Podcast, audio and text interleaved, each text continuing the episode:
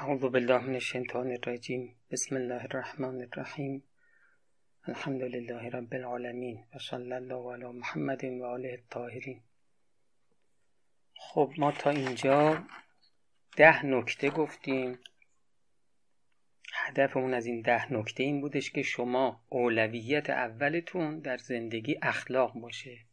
اخلاق پیش چشم شما فوقالعاده اهمیت داشته باشه.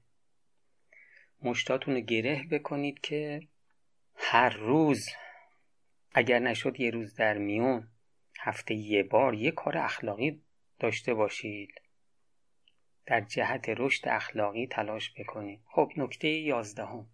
نکته یازدهم اینه که ما 124 هزار پیغمبر داشتیم و بنابر بعضی از روایات 104 کتاب آسمانی. این 124 هزار پیغمبر و این 104 کتاب آسمانی یکی از مهمترین اهدافشون وظایفشون همین تربیت اخلاقی مردم بوده. ببین هر پیغمبری که خدا فرستاد وظیفش چی بوده؟ وظیفش این بوده که مردم رو پاکسازی اخلاقی کنه. حالا این در بیانات امام متعدد اومده. میفرمایند که انگیزه بعثت این است که ما را از این تقیان ها نجات دهد و ما تزکیه کنیم خودمان را. نفوس خودمان را مصفا کنیم. این همون پاکسازی اخلاقیه. و نفوذ خودمان را از این ظلمات نجات دهیم. جای دیگه ای فرمودن انگیزه بعثت این است که این نفوس سرکش را و این نفوس تاغی را و یاغی را از آن سرکشی و از آن تقیان و از آن یاغیگری کنترل کند و تزکیه کند نفوس را. تزکیه نفس یعنی پاکسازی اخلاقی. تهذیب نفس گاهی میگن. تصفیه نفس گاهی میگن. خودسازی. جای دیگه ای فرمودن بعثت برای همین است که همگان را تزکیه کند. یا در جای دیگه ای فرمودن که انبیای خدا برای این مبعوث شدن که آدم تربیت کنند ببین دین برای چیه؟ دین برای اینکه ما انسان بسازه آدم بسازه. انسان بسازن بشر را از زشتی ها پلیدی ها فساد ها و رضایل اخلاقی دور سازند و با فضائل و آداب حسنه آشنا کنند. با استول لاتمم مکارم الاخلاق این روایت از پیامبر اکرم صلی الله علیه و آله فرمودن با استول اتمم من اصلا مبعوث شدم برای اینکه کار اخلاقی بکنم تربیت اخلاقی بکنم. مردم رو نقص مردم رو در اخلاق برطرف کنم. خب نکته دوازدهم. شما حتما به گوشتون خورده چشم برزخی صورت برزخی اینا حتما به گوش شما خورده. و این حقیقت داره. یعنی ما انسان ها گاهی چهره باطنی داریم که این چهره باطنی ما دیگه انسان نیست. و روز قیامت با اون چهره باطنیمون محشور میشیم. و اون چهره باطنی ممکنه که به صورت حیوان باشه. مناسب با اون خصوصیت اخلاقی که داریم. حتما شنیدین بعضیا که چشم برزخی داشتند خب اینها بعضی از انسانها رو به صورت حیوان می‌دیدن. اون جریان رو شنیدید شما که امام زین العابدین علیه السلام مکه بودن. یکی از اصحاب به امام میگه که اینجا چقدر حاجی زیاده. اشخاصی رو که دور خونه خدا تواف می‌کردند به اونا می‌گفت می‌گفت چقدر امسال حاجی زیاده. امام فرمودن که ما اکثر از زجیج و اقل الحجیج. یعنی زجه زیاده اما حاجی کمه. بعد دستشون رو آوردن جلوی چشم این شخص و لای انگشتاشون رو باز کردن گفتن از لای انگشتای من جمعیت رو نگاه کن. اون شخص از لای انگشتان امام به جمعیت نگاه کرد. دید بسیاری از کسانی که دور خونه خدا میگردن اینا به صورت حیوانن. یکی خوکه یکی سگه یکی گربه است یکی فیله اینا اشکال باطنی انسان ها هستن. ما تو همین دنیا اشکال باطنی داریم که خب معمولا مردم اون اشکال باطنی ما رو نمی‌بینن خودمونم نمی‌بینیم. میگن یه شخصی حرم امام رضا علیه السلام. این ناگهان پرده ها جلوی چشمش میره کنار. بعد می‌بینه خیلی از مردم اینا به شکل انسان نیستن. بعد نگاه می‌کنه بیرون حرم رو یه جا می‌بینه یه آرایشگاهی هست. به طرف اونجا میدوه. بعد داخل آرایشگاه میشه می‌بینه آ از دور می‌بینه که این شخص انسانه. این شخص آرایشگر. به سمت اونجا میده و میده داخل و آینه اونجا رو بر میداره خودش رو نگاه می‌کنه می‌بینه که خودش هم حیوانه. بعد آینه رو می‌زنه زمین میشکنه. اون آرایشگر میگه که آینه چون نقش تو بنمود راست خود شکن. آینه شکستن خطاست. حالا کسایی که چهره باطنیشون حیوانه اینا وقتی روز قیامت محشور میشن به شکل باطنشون محشور میشن. یا به عبارت دقیق تر باطن ما در این دنیا ظاهر ما تو اون دنیاست. این باطن ماست که جسم ما رو درست می‌کنه روز قیامت. خب حالا مثلا من توی کتابی خوندم کسانی که به شکل گرگ هستن اینا کسایی هستن که توی دنیا آدمای حسودی بودن. خود بزرگ بین ها به شکل فیل محشور میشن. آدمایی که هرس دارند به شکل موش. ریاکار به شکل مار بیهیا به شکل گربه شکم پرست به شکل گاو. آدمایی که داد و بیداد می‌کنن پرخاشگرن به شکل سگ شهوت پرست ها به شکل خوک. بعضی هم هستن که صفات شیطانی دارن. اینو خدمت رو عرض بکنم که شیاطین مثل حیوانات هستن. توی دستبندی هاشون شبیه حیواناتن. به این وقتی ما میگیم حیوانات مثلا ماهی توی دریا رو شامل میشه. بعد مثلا اون نهنگه که خیلی بزرگه اونم شامل میشه. بعد مثلا تمساه که روی زمین مثلا این هست اینم شامل میشه. قورباغه هم شامل میشه.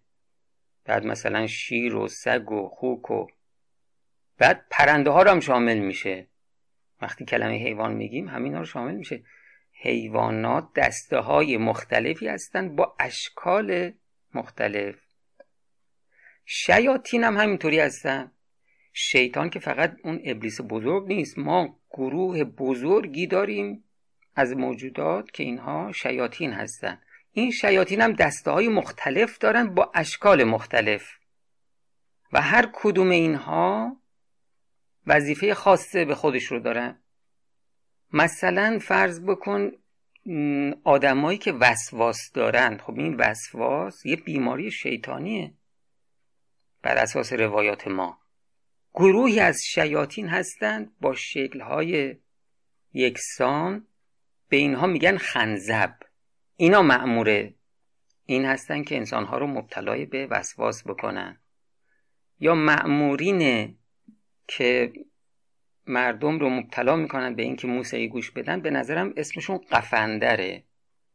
شیاطین دسته های مختلف دارن با اشکال مختلف وظایف مختلف. حالا ما هم اگر ویژگی هایی رو داشته باشیم ممکنه به صورت شیطان باشه باطنمون به صورت یکی از این شیاطین. و روز قیامت به صورت یکی از شیاطین محشور بشیم. امام میفرمایند که انسان همینطور که در این دنیا یک صورت ملکی دنیاوی دارد که خداوند تبارک و تعالی آن را در کمال حسن و نیکویی و ترکیب بدی خلق, خلق فرموده یعنی همین جسم ما که عقول تمام فلاسفه و بزرگان در آن متحیر است و علم معرفت الاعضا. مثلا مثل پزشکی و تشریح تا کنون نتوانسته است معرفت درستی به حال آن پیدا کند. و خداوند انسان را از بین مخلوقات امتیاز داده به حسن ترکیب و جمال نیکومنظر یعنی تو بین تمام موجودات انسان از همشون زیباتره. همین جسمی ها کذالک همچنین از برای او یک صورت و شکل ملکوتی غیبی است که آن صورت تابع ملکات نفس و خلق باطن است. خلق همین که جمعش اخلاقه. هر خلقی داری باطن شکل باطنی مناسب با اون خلقه. تابع ملکات نفس و خلق باطن است در عالم بعد از موت. چه برزخ باشد یا قیامت. انسان اگر خلق باطن و ملکه و سریرش انسانی باشد باطن ما به صورت انسان باشه صورت ملکوتی اون نیز صورت انسانی است اگر خلق انسان انسانی باشه ما خلق شیطانی خلق حیوانی نداشته باشیم این شکل باطنیمون هم انسانه. ولی اگر ملکاتش غیر ملکات انسانی باشد صورتش انسانی نیست. و تابع آن سریره و ملکه است. سریره یعنی اون چیزی که در سر ماست باطن ماست. سریره همون باطن. مثلا اگر ملکه شهوت و بهیمیت بر باطن او غلبه کند بهیمیت همین که ما میگیم بهائم بهائم به چارپایان میگن. گوسفند خر اسب گاو اینا رو میگن بهائم. اگر ملکی شهوت و بهیمیت بر باطن او غلبه کند یعنی مثلا خیلی شهوت پرست باشه خیلی شکم پرست باشه و حکم مملکت باطن حکم بهیمه شود مثل یک از این حیوانات که گفتیم. مثل اینا بشه انسان صورت ملکوتیش صورت یکی از بهائم است. مناسب با آن خلق. مثلا کسی شکم پرست باشه به شکل گاو باطنش به شکل گاوه.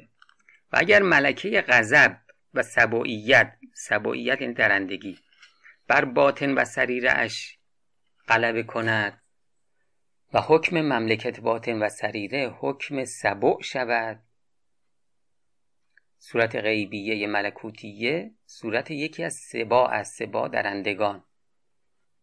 مثلا گفتیم آدم پرخاشگر به شکل سگ محشور میشه.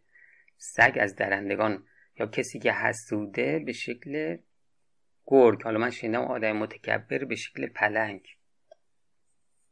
و اگر وهم و شیطنت ملکه شد ما در باطنمون یه قوه داریم به نام قوه وهمیه شیطانیه. این از این زاییده میشه ملکاتی مثل تقلب. بعد میفرمان و باطن و سریرش دارای ملکات شیطانیه شد از قبیل خدعه تقلب نمیمه. نمیمه یعنی سخنچینی. غیبت. اون موقع صورت غیب و ملکوتش صورت یکی از شیاطین است به مناسبت آن. شکل شیطانی رو می‌گیره که سمبل اون خلق هست و گاهی ممکن است به طریق ترکیب دو ملکه یا چند ملکه منشأ صورت ملکوتی شود. یعنی هم فرض بکن شکم پرسته هم شهوت پرسته اون موقع شکل باطنی این ترکیبی هست از خوک و گاو. اون موقع یک موجود خیلی عجیبی میشه. آن وقت به شکل هیچ یک از حیوانات نمی شود بلکه صورت غریبی پیدا می کند که هیچ آن صورت مدهش و موهش صورت وحشتناک بد ترکیب در این عالم سابقه ندارد. از پیغمبر خدا صلی الله علیه و آله نقل شده است که بعضی مردم در قیامت محشور می شوند به صورتهایی که نیکوست پیش آنها میمونها و انترها. یعنی یه صورتهای عجیبی دارن که میمون پیش اونا بسیار زیباست. بلکه ممکن است از برای یک نفر در آن عالم چند صورت باشد زیرا که آن عالم مثل این عالم نیست که یک چیز یک چیز بیش از یک صورت قبول نکند. و این مطلب مطابق با برهان نیز هست و در محل خود مقرر است.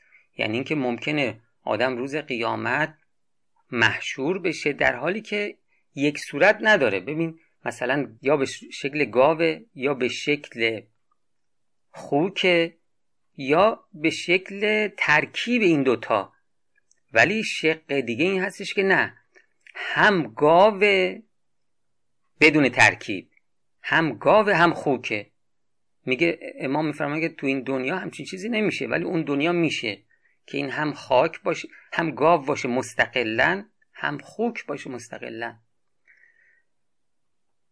و بدان که میزان در این صور مختلفه که یکی از آنها انسان است این همه ما صورت داریم. یکیش انسانه دیگه صورت باطنی.